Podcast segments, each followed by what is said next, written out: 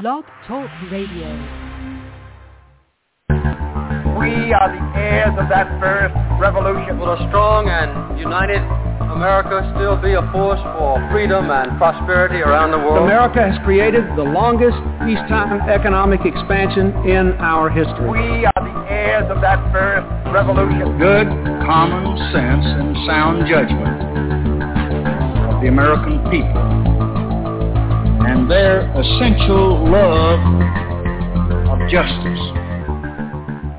Hi, welcome to the Kudzu Vine for May 29th, 2022, Labor Day weekend. I'm your host, David McLaughlin. Joining me as always, welcome Tim Shiflett. Good evening, sir. And it's Memorial Day weekend, not Labor.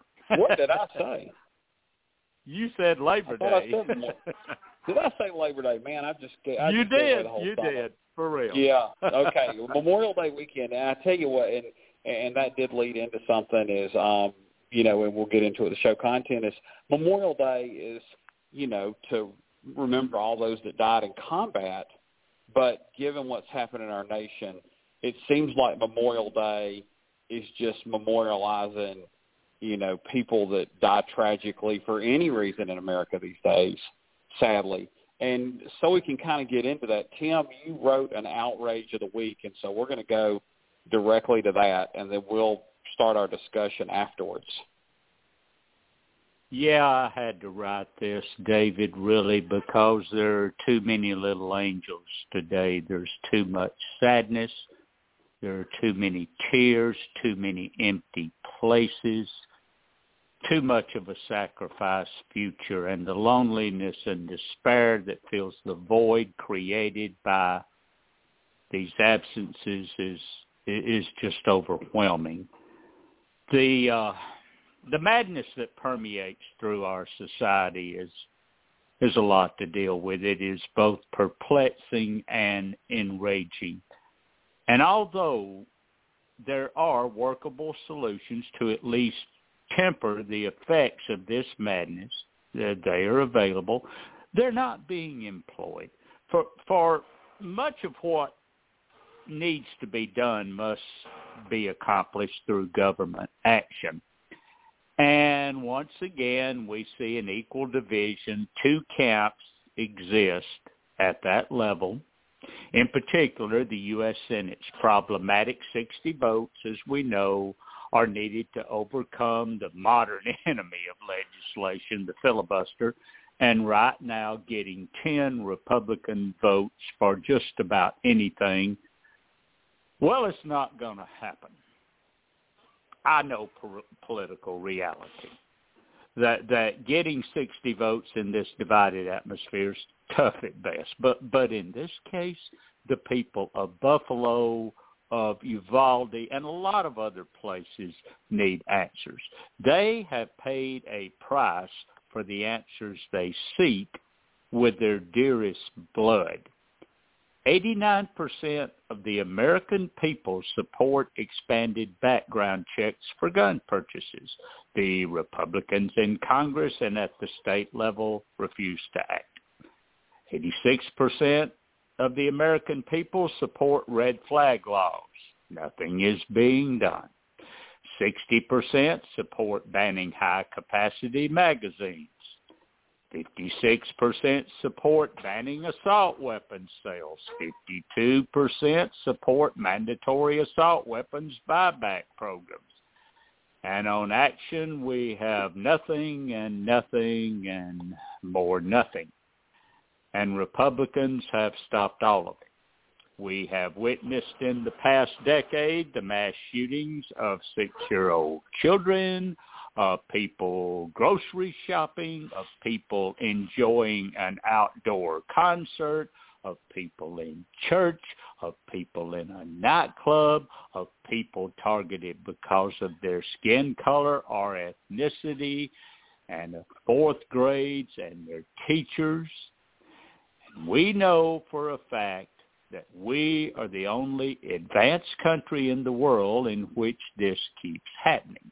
And we know the reason that we continue to endure this again and again is that other countries have done something about gun violence and we simply do not do anything about it.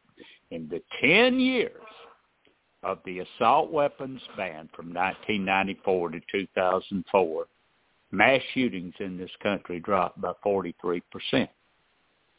Since 2004, they have more than quadrupled. Those numbers are not debatable. Those are official government and law enforcement numbers. They exist, and that ban and the absence of it now are the only reason those numbers do exist. So I'm going to stop for a minute with the numbers. Although numbers tell a story, numbers are not action. Because the time for talk needs to be gone. We we need to move now. As history shows, talk is something that people pay attention to on gun violence for a fixed amount of time. We know that when media coverage of these tragedies is heavy, as, as they are right now, that is when support of strengthened gun laws increases. Then, as the coverage subsides, support decreases back to pre-tragedy levels, people forget, and the cycle repeats with the next tragedy. And with no action, there will be a next tragedy. So we have a short window. Thing must be done and done now. Look, in 1988, metal tips on lawn darts were banned. The sale of them were banned. Know why? Children were tragically killed with these things. You know how many children were killed? Three. Three. And that produced a nationwide ban. And now gun violence is the leading cause of death among children and teens in America we are running late. The death of the first child from this horrible and violent epidemic was the best time to do something about it. And the death of the next child will be too late to do something about it for that child. We can't fix the past. I know that, but we can change the future.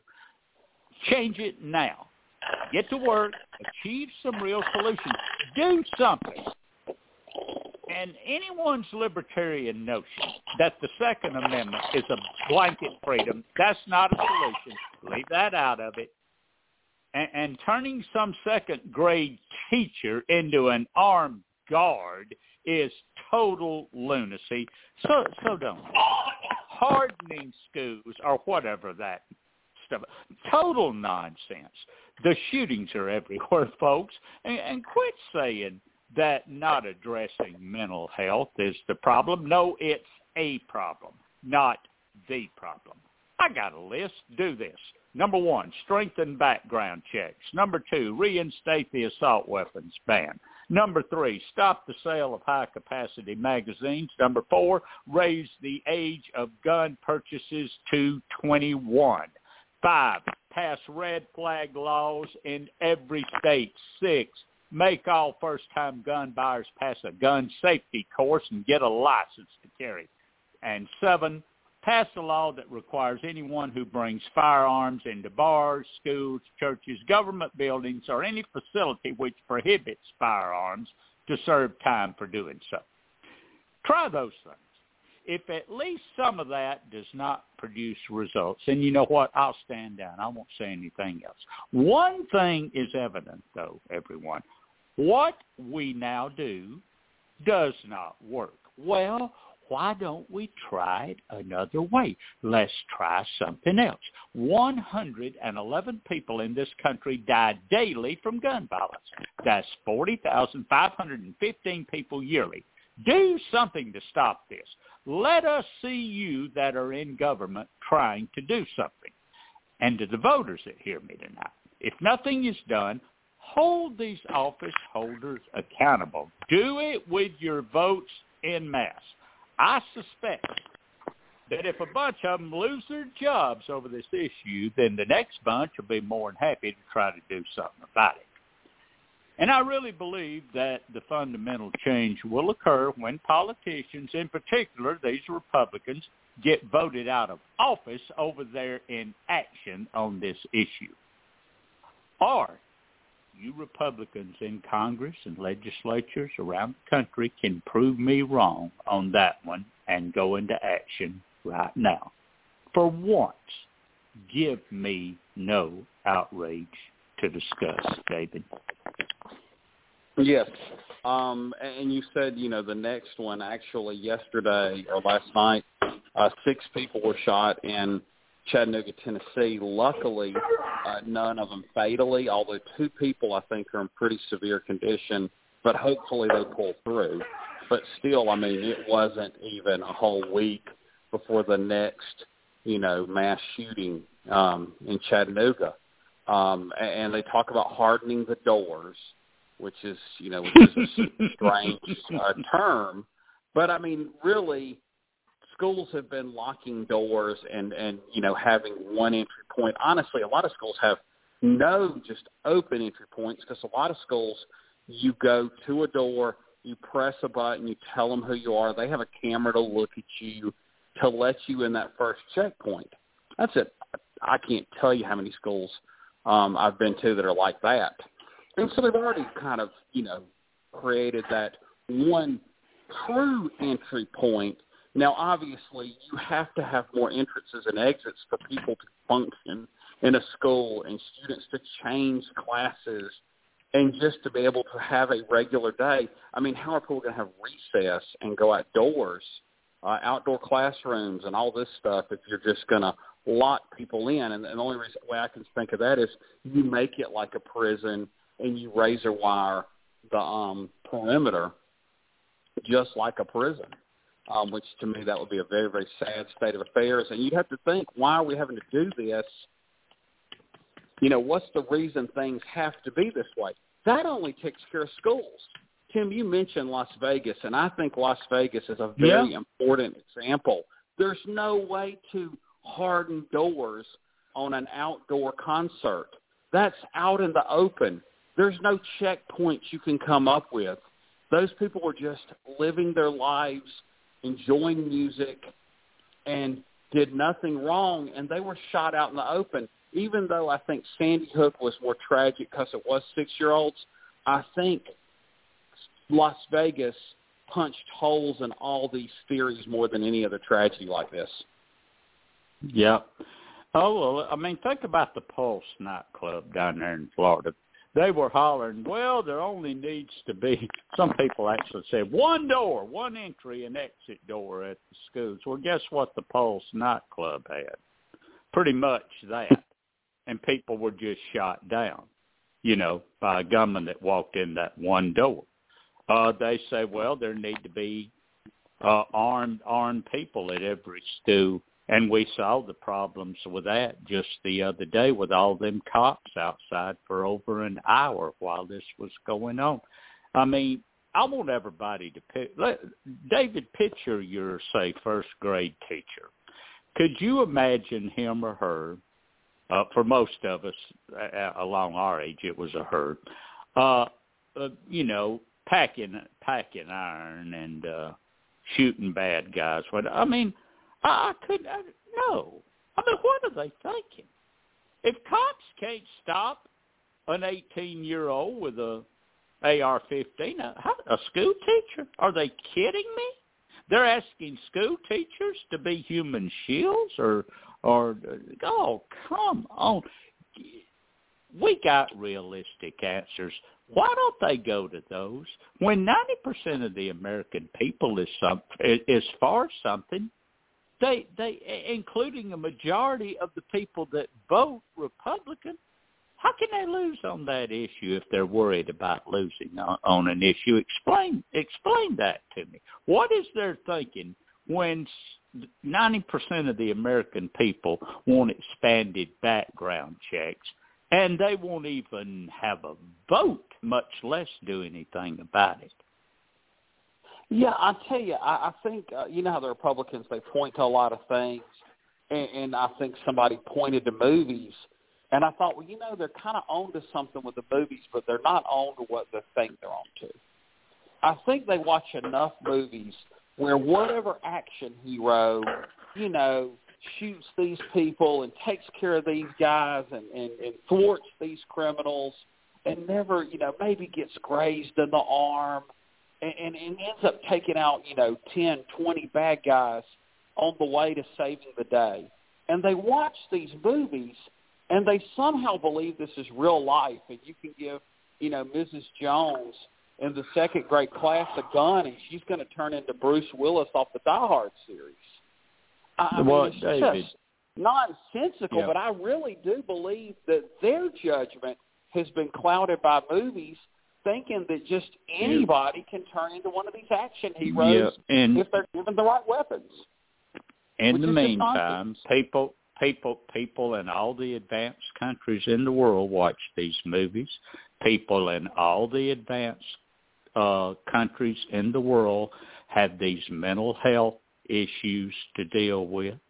People in all these uh, advanced countries have all of these other issues that we have in this country.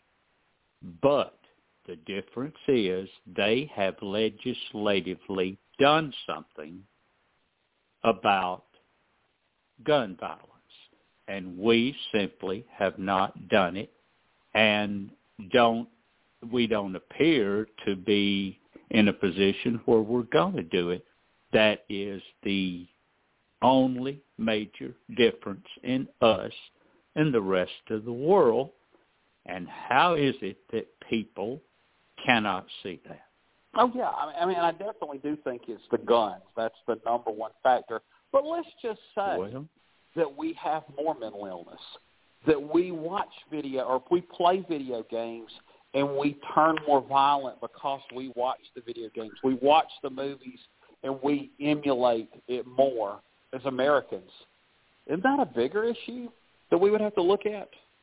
I- I, I mean, Yeah. because if you're saying it's really all these other things, but then we're more susceptible to it than other nations, that's a whole other set of issues that we'd have to deal well, with. you know, Sounds like we you know what? lot of. I mean, it's just the guns. Here- that's pretty straight cut dry to handle. there, there's there's plenty of issues out there we can or plenty of things we can do that is not just the guns. A lot of these shooters are under the age of 20. As this shooter was this week, as the shooter was up there in Buffalo, you know what? Why don't we raise the age for, for purchasing firearms in this country from 18 to 21? They've done that all over the place with alcohol. They've done that all over the place with tobacco, you know, tobacco products. But, you know, I mean, a kid can't buy a beer in a bar, but he can walk in a gun shop and apparently without ID to boot and buy these weapons of mass destruction uh, and and I would like to know why that's okay. What in what world is that all right? In what world is that a good idea? I don't get it. Why not do that? How many lives would you save if you if you raised did, did that one thing? Well, I guess you'd raise a lot of them. You would have certainly uh, saved the lives of all those kids uh, in Uvalde this week and those two teachers because the killer was 18 years old and he wouldn't have been able to legally purchase the firearms that he used. Why not do that? Yeah, I, I mean, I, it seems totally sens- sensible.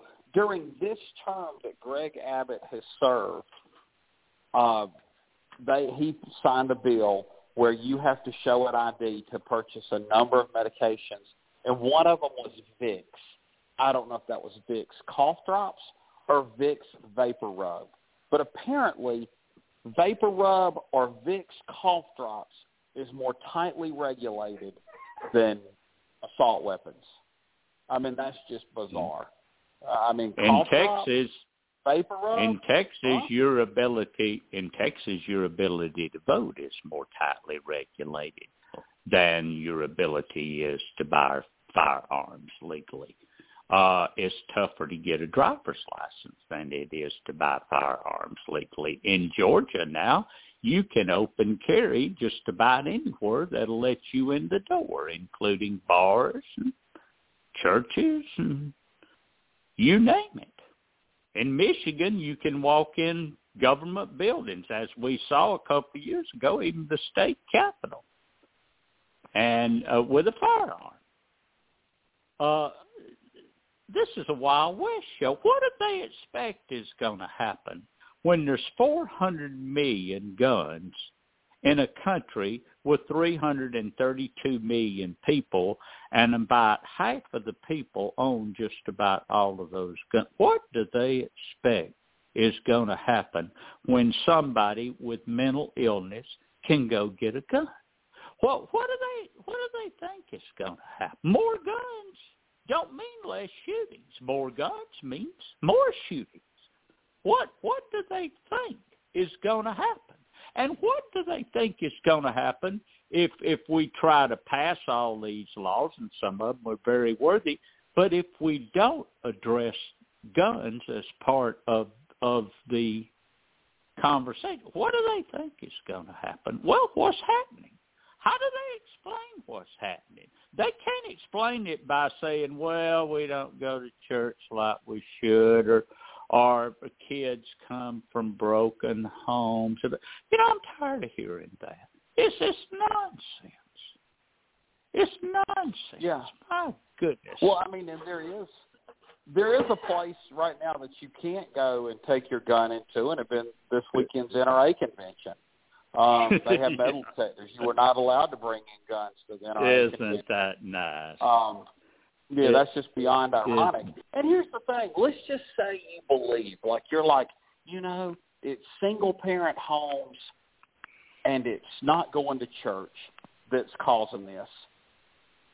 Can you write a law under our Constitution where you force people to go to church? You make church service compulsory with our First Amendment.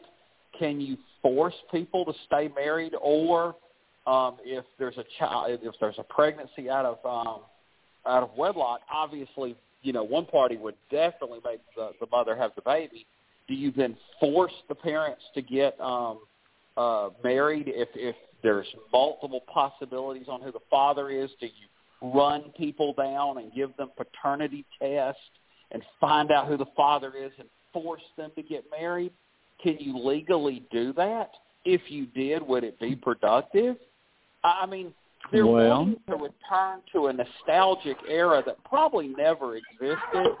But how do you even legislate that? So if you can say that this would make it the most wonderful thing, but you can't legislate that, then it's a moot point. And who's not going to Yeah, well, yeah, well, you know, this kid walked into church in South Carolina uh, a few years ago and uh, shot all nine people that he found there and killed. There's a church shooting over in Alabama a couple of years ago, one up in a mosque up north a couple of years back. What about all of that? Churches ain't safe either. Churches don't help either. They go in them and they kill people too. Those are not sanctuaries anymore. No place is safe in this country anymore. They've got to come to that realization. All those places that I mentioned were each and every one just totally different venues with totally different things going on and they had the one thing in common. They were all the sites of mass shootings. You can take these kinds of weapons and cops are not. You can go and you can shoot a lot of people in a hurry. That is their purpose. They were designed for the military, for combat. That's where they belong. They belong off the streets one type of weapon in this country that absolutely must be banned as a result of all this is, is, is these assault weapons. They've got to be banned again. I don't want to hear nobody talking about, well, define the, you know, I, I, I don't want to hear anything that, just do it. Just do it. Enough of this. The other side has had their way for far too long.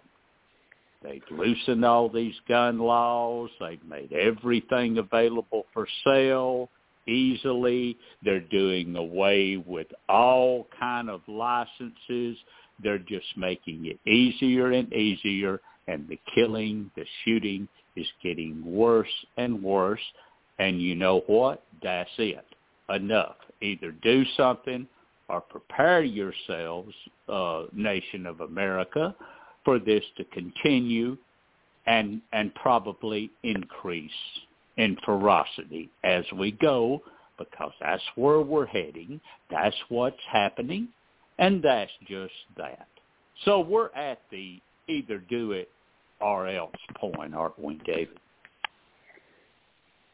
Yeah, um, I, I know we kind of got to, you know, close up this part of it, but I saw um, Prime Minister, former Prime Minister of Australia, John Howard, um, on television this morning, and he was uh, the Prime Minister when their thirty some odd people were killed in um, a shooting in Tasmania, um, an island off the coast of Australia that's part of the mainland or part of the country, and they passed some very strict gun laws, um, confiscated weapon or buy, did buybacks, I believe. I think it was a buyback program. But he said, you know, people talk about gun rights, but isn't the most basic human right to be able to live and live safely? And, and you know, I was like, that's you know, it, it, life, liberty, and the pursuit of happiness. If you can't live, you can't pursue happiness. Um, shouldn't that take precedence over the Second Amendment? I mean, of course, that was an Australian saying that, but this is a conservative yeah. Australian that was good friends with George W. Bush. Um, yeah, and David, uh, of, go ahead, Tim. Well, I was going to ask you. Uh, we we can't uh, go too far in this program without mentioning uh, what a certain U.S. Senate candidate had to say in Georgia about all of this this week. Do we want to do that now, or wait a minute? Yes. Well, let's let's talk about that because here's the thing: is you've got to pat, you've got to elect serious people that want to solve these problems. Um, and when you have somebody that proposes a committee to looking at young men, looking at young girls, looking at social media, or young women, looking at social media. I mean, uh, no one even knows what exactly that word salad means. I saw somebody Twitter on Twitter trying to explain what they thought happened, and it was like, if you're having to do that, that's just too much. Um, obviously, it was kind of let's blame social media, but once again, Japan, Germany, um, Italy, yeah. Great Britain, uh, Australia, you keep naming. They all have social media. Uh, they don't all have mass you know, shootings David, on, unfortunately, a daily basis now. I, I, I'm sitting here looking at the. Yeah, well, I, I'm sitting here looking at the entire thing you said. I'm going to read it right quick. Cain killed Abel, and that's the problem that we have. What we need to do is look into how we can stop those things. You know, you talked about doing a disinformation. What about getting a department that can look at young men that's looking at women, that's looking at their social media? What about doing that?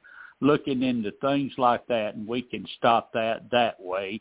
But yet they want to just continue to talk about taking away your constitutional rights and there's more things we need to look into. This has been happening for years, and the way we stop it is putting money into the mental health bill by putting money into other departments rather than departments that want to take away your rights. I'll be honest with you, I don't have a clue what any of that just said and what it has to do with the problem of gun violence in America. That doesn't even make any sense, does it? I mean, Cain killed Abel. That's just uh, murder of someone that knew someone else. And yes, we don't want murder to happen, but this was a but, different type of crime. But it, it didn't even make any whole sense. department of social media, you know, that, that they seem to have problems if people do regulate social media. But I don't know. A lot of people knew these about these texts.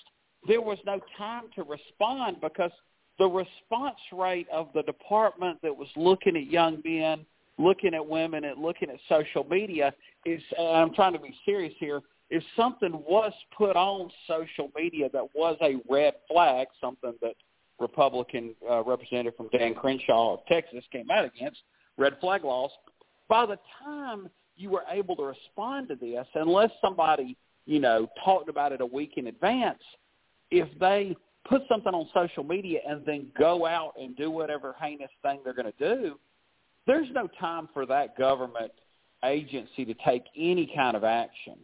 It would just help investigate after the fact, and that's not what we need. We need prevention, not investigation, not analysis.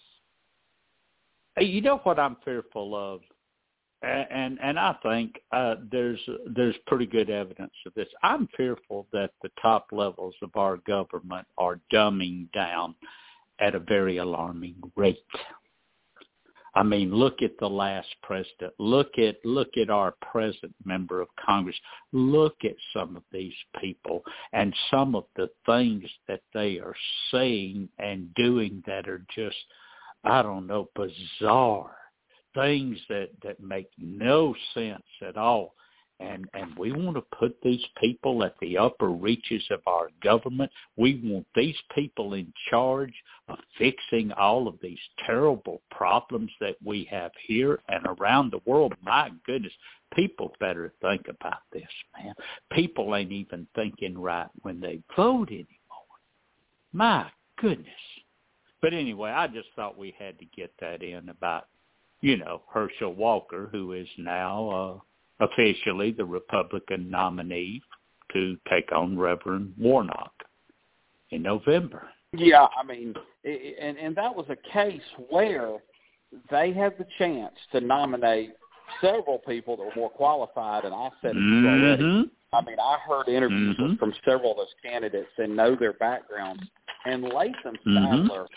If you would give a, a gentleman like that ten million dollars, twenty million dollars to run a real campaign, that would put uh, Senator Warnock in a position where he would really be in a tough race because he would have a legitimate, serious opponent, an opponent that I probably don't agree with on a lot of political issues at all, but at least somebody that's competent, that has a background, that can discuss issues in a real way, could get in a debate um, with with Reverend Warnock that would be, you know, serious.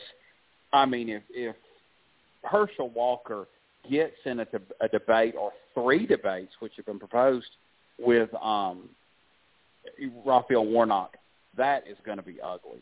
Uh, I mean, it, it's going to really expose how then, woefully unprepared. Yeah. Um, you know, you know, you know what I'm, you know, you know, you know what I'm thinking about. What if he wins the election? That's what I'm thinking about.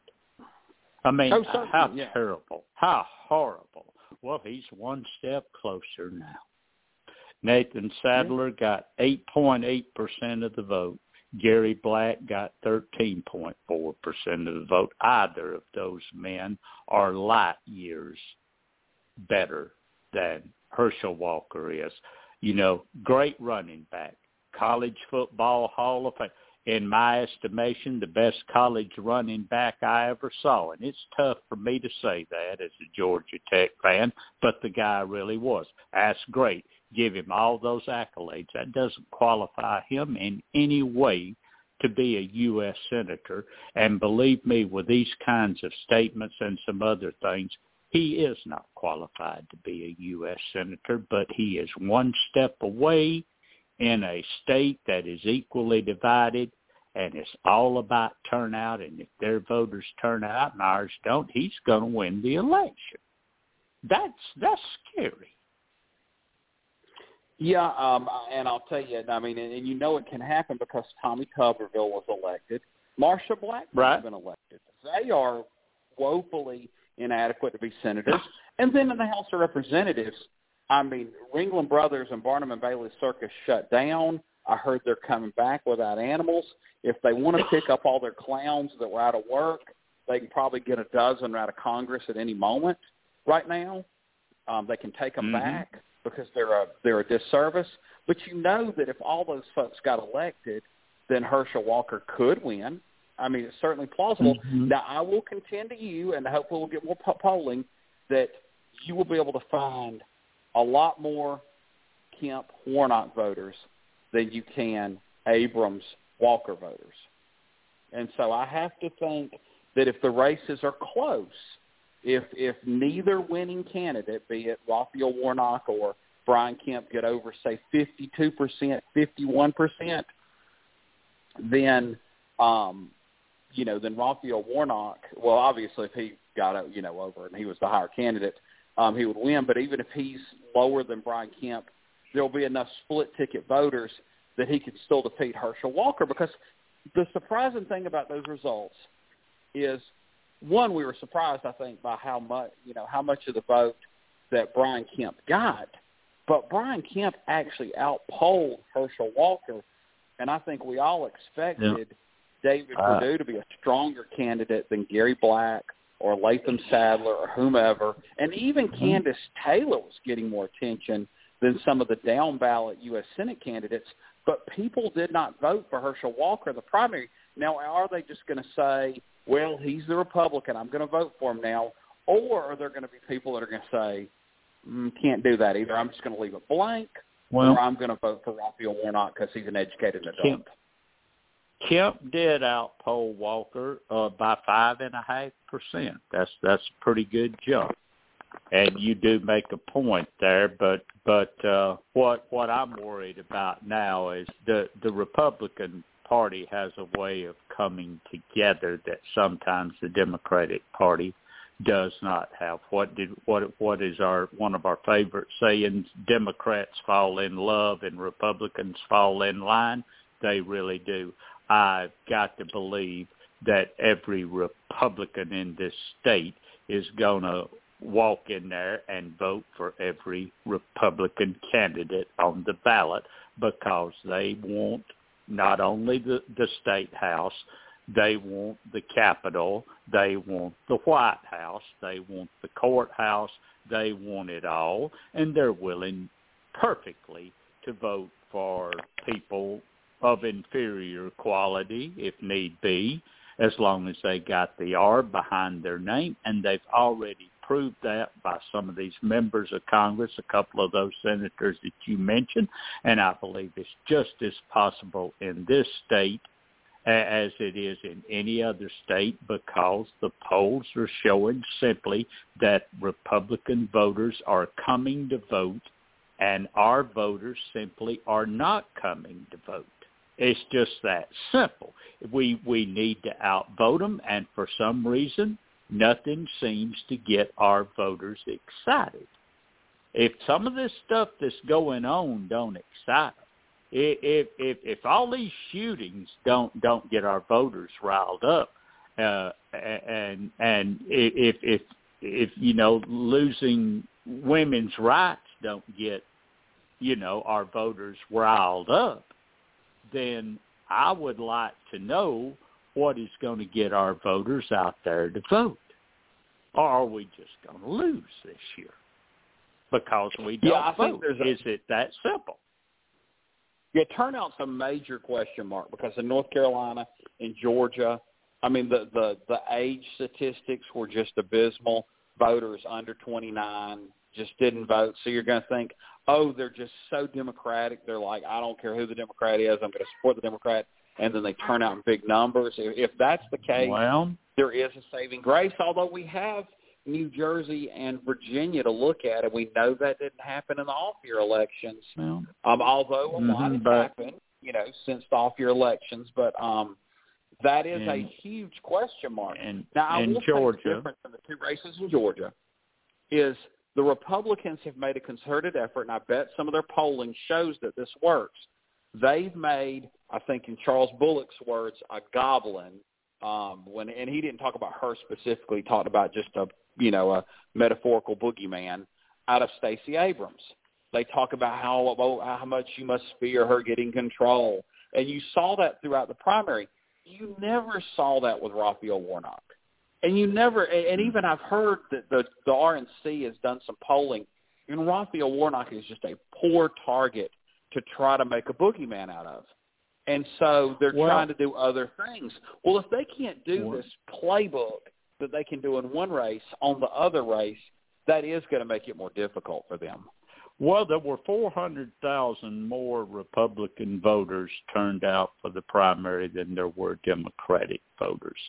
Uh, do you think that's because of uh, the top two races being more competitive and high profile when in our case Stacey Abrams and Warnock had token or no opposition. Do you believe that's what turned out the the bigger bunch of voters by far for the Republicans?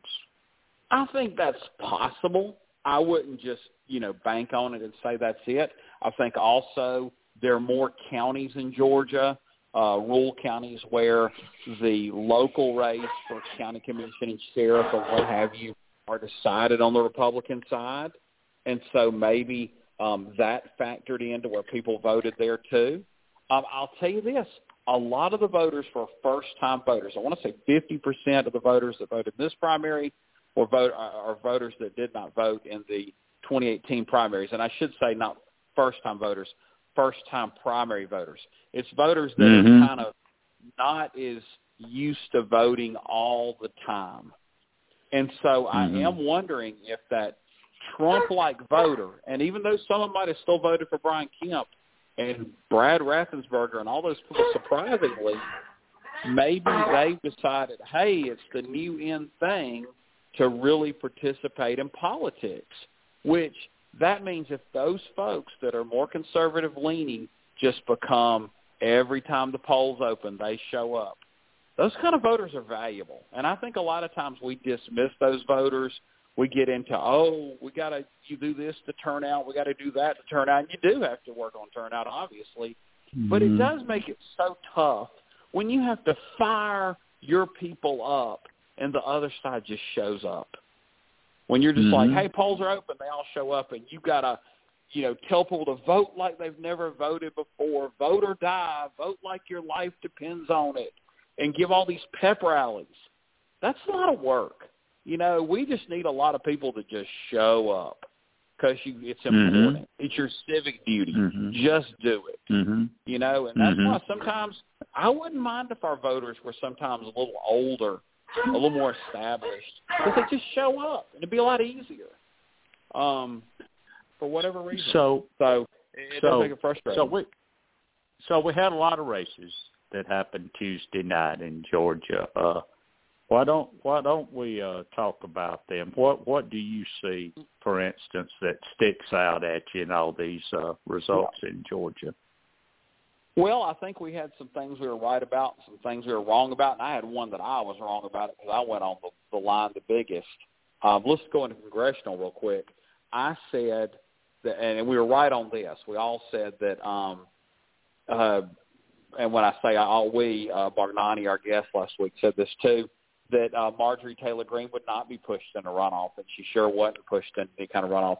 But on the other side, I actually said that Vernon Jones would not make the runoff. I thought he'd finish third, um, and Paul Mhm. Brown would finish uh, second. He Oh, finished fourth, oh. and Vernon Jones did make the runoff.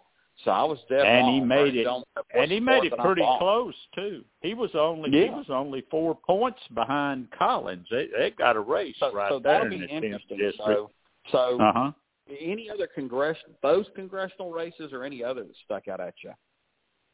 Well, you know, Marjorie Taylor Greene, to nobody's surprise, she got almost 70% of the votes. Strahan got 16.9. Uh, uh, over on the Democratic side, Marcus Flowers got about 75% of the vote. He won in every county. He won heavily um, across the district, and uh, you know, it was just it was just his race, and uh, I I really really hate it for Wendy Davis, uh, our friend uh, and a person I supported and, and tried to help in this thing. And uh, um, I hope if you're listening, Wendy, we we want you to come back and and do other things in politics in this area because politics in this area really needs people like you in it. Um, Lucy McBath more than doubled Carolyn Bourdeaux's vote. I was not surprised that McBath won, but by the size of the vote, um, that that's uh, that's a statement right there. We've already mentioned the 10th district. Uh, there's going to be a runoff on the Democratic side in that district too, uh, for those interested. Um, and and I guess we should congratulate Nikema Williams, who got 86% of the vote in the Democratic primary in her district. You got anything you'd like to say about the congressional races in Georgia? Yeah, I'll tell you. I wish that that that Democratic primary in Georgia 14, the money and donations would have followed the accomplishments because Wendy's accomplished so much on the Rome City Yeah. Commission. You had a real record, which is I, I can't. I guess like you know, Buddy Darden might have been the last time we had a candidate running for Congress in this area that actually had a governmental record uh, to run on. Right, Um, right. you know, I guess maybe Jim Free, uh, he, he did he did win the primary. I, actually, I'm not sure he filed, but in the end, but he he was maybe had a governmental record. It's pretty rare Yeah, that uh, someone Yeah. has that. Um, I I think we kind of Yeah. knew where that um, seventh congressional race was going. Um, in that sixth congressional race, there were some candidates that gave up state house seats. Uh, Meagan Hanson and finished like fourth, um, and, and that kind of thing. So that was kind of surprising. Um, kind of talking about an area, you know, a few weeks ago, we had um, people that were from Morgan County that were opposing the Rivian plant, Mhm. and um, I and I wanted to look at that Morgan, Walton, Newton, that whole area, and see like was David Perdue going to do better? And David Perdue did a little bit better, not significantly in Yeah. any way, which tells me that either a there's not the majority of people in that area that oppose that plant, or B, they oppose the plant, but they still voted for Perdue, which I, I don't know what, which one it is, um, but but I don't think there's any well, chance to stop that plant in any way Per- now based on those Perdue results. Perdue was beaten so badly by you know more than 50 points that I I just think we we have to consider the fact that people just did not want to vote for David Perdue. They didn't like him no matter what stance he took on any issue. Uh that we're going to vote for for Kemp and uh I guess it's a testament as much to the campaign that Kemp ran as it was the terrible campaign that that Perdue ran.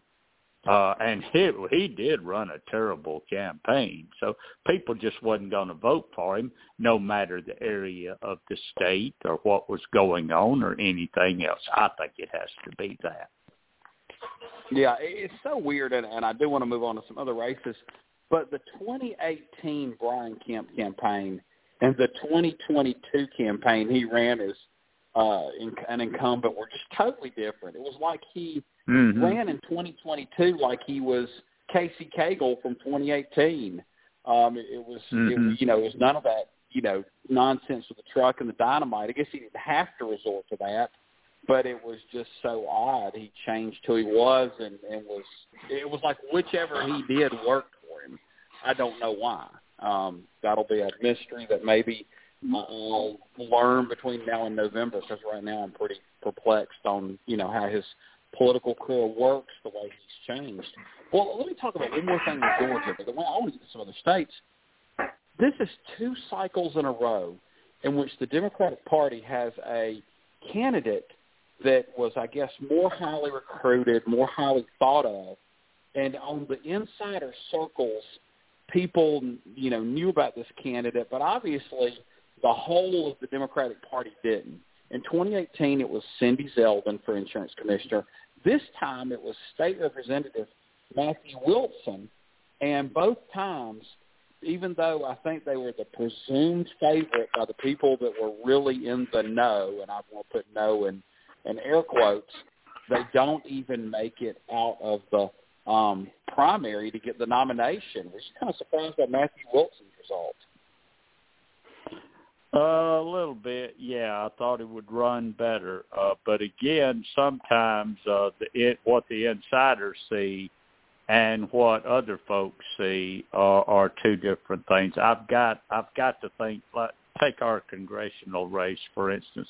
I I got to think that a lot of the party people probably voted for Wendy Davis, but the average voter, obviously, in the district voted heavily for Marcus Flowers. I think that that some of that goes on all the time, and and uh, party folks, people that are too close to the action, people even like us, uh, misgauge misgauge that by how popular they are within the party. That don't always mean they're popular with the voters.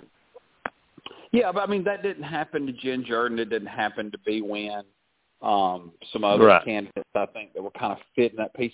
Even Charlie Bailey, who didn't get uh, the first place, he still made the runoff, and we'll see if he can right. beat Kwanza Hall. Good job on your part um, recognizing about Kwanza Hall. Um, you know, uh, doing well in that race. But let's move on to Mm. some other states because I do think there were some other interesting result, results around the country. Texas had their runoff, um, and obviously you know, parts of Texas had much, much more important. Really, our nation had much more important things than elections that night. But I'm sure a lot of it was early vote. A lot of it was outside of that um, San Antonio, rural San Antonio, exurban area. Um, but George P. Bush lost to Ken Paxton, who's under investigation, and the Bush family. You know, they really went. I won't say all out but they went out as much for a political race in the past six years um, since George, since Jeb Bush was in the Republican primary. They went out to help him win this attorney general race, raising money, calling in political favors. It didn't matter. Uh, Tim, how surprised were you by that result? Not at all. The Bush era is over. All eras in politics, including family rule, uh, they they run their course. Very obviously, right now, the Republican Party, including in Texas, is not is not the party that the Bush family came up in, and uh, they're not liked or or sought after as they once were. It happened to the Kennedys. It you know it, it on the Democratic side, their their their time ended and and that, that is the end of of the Bushes as a force, uh, particularly in the state of Texas, and that that uh, mo- most pundits said that was coming, and and that's exactly what happened. Yeah, what do you think um, is going to happen now uh, with George W. Bush, Laura Bush, Jeb Bush? Uh, forgotten her first name, but Jeb Bush's wife and George P. Bush's mother, because um, they've been attacked by a lot of the Republican base, and they seem to have moved um, a different place from where um, they served when they served as president and governor. Do you think they become more outspoken on the re- direction of the Republican Party now that they don't have to worry about Jeb P. Bush in a primary? I'm sorry, George P. Bush in a primary. Well, they might, or they they might go to the other extreme and just say, you know what, that's it for us. We're done. They could do that too. I would I would like to think they would not do that. I would like to think they will always be speaking out. What I'm concerned about right now, though, is who in the world is listening to them. The only people that I think that are really listening to them are those that have already done something, like our friend uh, Matthew Dowd and some of them who have you know, officially cut ties with the Republican Party over this and are doing their speaking out either as independents or actually as Democrats now or something like that. I really, really, really in my heart of hearts don't expect the Bushes to just abandon the Republican Party because their ties are so deep. Uh, their their service is so long in the Republican Party but I just don't know where there's a place for them there. Now, if there's not a place for them in their own state's party, in the backyard of their power base, where do they go? Yeah, I, I don't know. I, I don't. In the current construction of the Republican Party, they have no place, and there's a lot of people that I don't think have a place in this current construction of the Republican Party. I think there's a lot. I mean, mm-hmm. it's a good number of people, but then obviously, um, I don't think they have a place, and you know, it's not like they could switch and become Democrats. I don't think they could get there either. So yeah. either they try to become influencers but don't have any idea of serving, which I mean I don't think George W. Bush is obviously you've been to the pinnacle of American politics. Laura Bush has shown no political inclinations. They would just want to be like, you know, maybe spoilers for a Donald Trump in the future or something like that. Um, I don't know what George P. Bush does out of this because now you know, where does he go? Because this is the Republican Party he sees in Texas is the Republican Party he's going to see most places, maybe not all 50 states, but most places in America. That's right. Uh, you know what, though? The funny thing is the big story in Texas this week was the bravery um, and the speaking out of a Democrat at the statewide level. David, I know you are a huge fan of Beto O'Rourke.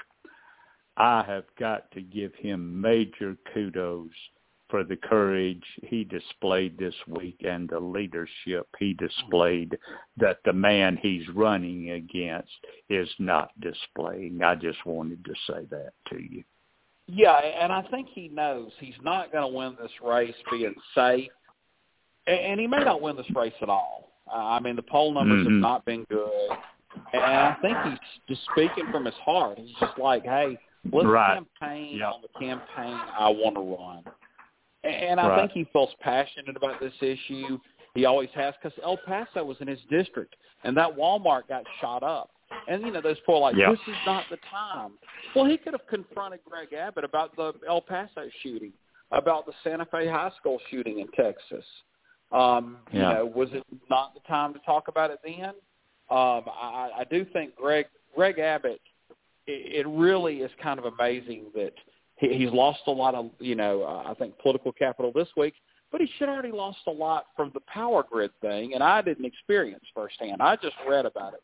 I just saw reports mm-hmm. on it. But you would think there'd be too many things piling up for Greg Abbott, and he wouldn't have such a lead like he does. Um, but we'll see how the you know polling impacts this because this, whether yeah. you agree with a lot of his policies on different things, he's not handling things very well. He's not showing a lot of leadership. Yeah, and before we leave Texas, wanted to mention a couple of congressional races that happened out there this week, runoffs. As we know, everyone was looking at the 28th district where Henry Cuellar was fighting for his very political life in a runoff against uh, Jessica Cisneros, who he's run against before. Well, as all the votes have been counted except for some mail-in and provisional ballots, there won't be start counting again until Tuesday, and he's 175 votes ahead of her out of 45,209 votes. There's that one. There's another race, the 15th uh, district. This one really is unbelievable. You got uh, Michelle Vallejo, uh, progressive candidate, Vallejo is. She leads uh, Ruben uh, Ramirez, a, mo- a mo- much more moderate candidate, by a grand total of 27 votes in a district the Republicans view as as their top pickup opportunity in the state of Texas. 27 votes, David, and people think their vote doesn't count. My goodness. So there there was there was those two uh man those those are some close races. And progressives in state states like Texas are starting to go after more moderate Democratic candidates, but it makes uh, well, it makes uh, the districts more susceptible to turnover in the November general election because, as we know, the general election voter is far different from the primary voter, right? Yes, definitely so. Let's get to one more race, and then we got to call it a night. In Alabama, there's going to be a runoff for U.S. Senate. Katie Britt was the leading vote getter, but uh-huh. back from the dead, Mo Brooks made the runoff yep. with Katie Britt, and Mike Durant has all but said he's going to endorse uh, Mo Brooks. And Mo, this right. is, Mo Brooks came to life after Donald Trump pulled his endorsement and kind of just, you know, called out Mo Brooks as a candidate. Maybe not as a, on policy, but as a candidate. And now Mo Brooks might win this thing without um, Donald Trump's support. Um, how surprised mm-hmm. are you by the turn of events in Alabama? Well, again, the pundit said, you know, his campaign is resurrected, and uh, watch out. And sure enough, he finished less than 16 points behind her, and he was just he he was 35 points behind a few weeks ago, and and uh, I've got to wonder that 45.1 she got is that her ceiling? Is that it for her? He got 29.4, and with Durant endorsing him, not to mention the city of Huntsville is a pretty good Republican power base to operate from, and that's where Mo Brooks is from. If he gets those northern Alabama voters out again, look out. He might uh, he might just uh, win the thing. What's Trump going to do then? Say, well, I was for him all along, and thanks to me, he won. I, I say that's what yeah, Trump will I, say. What I do you I have think? no idea how he spends it. Um, but Yeah. I do know this. Mo Brooks has been running against Mitch McConnell saying he won't support Mitch McConnell if, and I still think it's an if, I, I think it, the Senate is more likely to stay Democratic than the House. If Mitch McConnell or the Republicans take back over and have 51 seats, could there be a mutiny um, on Mitch McConnell's hands for pe- from people like Mo Brooks? That's a big discussion we'll have to have another time. But I do know that him running hard against Mitch McConnell, if that gets replicated, that could be something to watch. Mhm. Absolutely. Yeah. All right. Well, um, next week we'll be back on the show. We'll have Catherine back from celebrating her birthday, another year wiser. Um, until then, been the Kudzu Vine. Good night, guys. Not everybody. We are the heirs of that first revolution. With a strong and united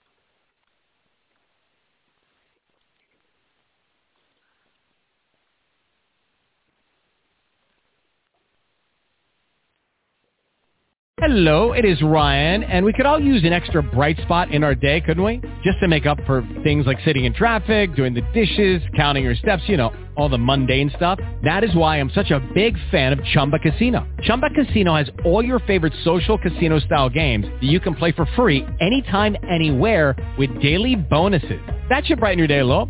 Actually, a lot. So sign up now at ChumbaCasino.com. That's ChumbaCasino.com. No purchase necessary. Group. Void were prohibited by law. See terms and conditions. 18 plus.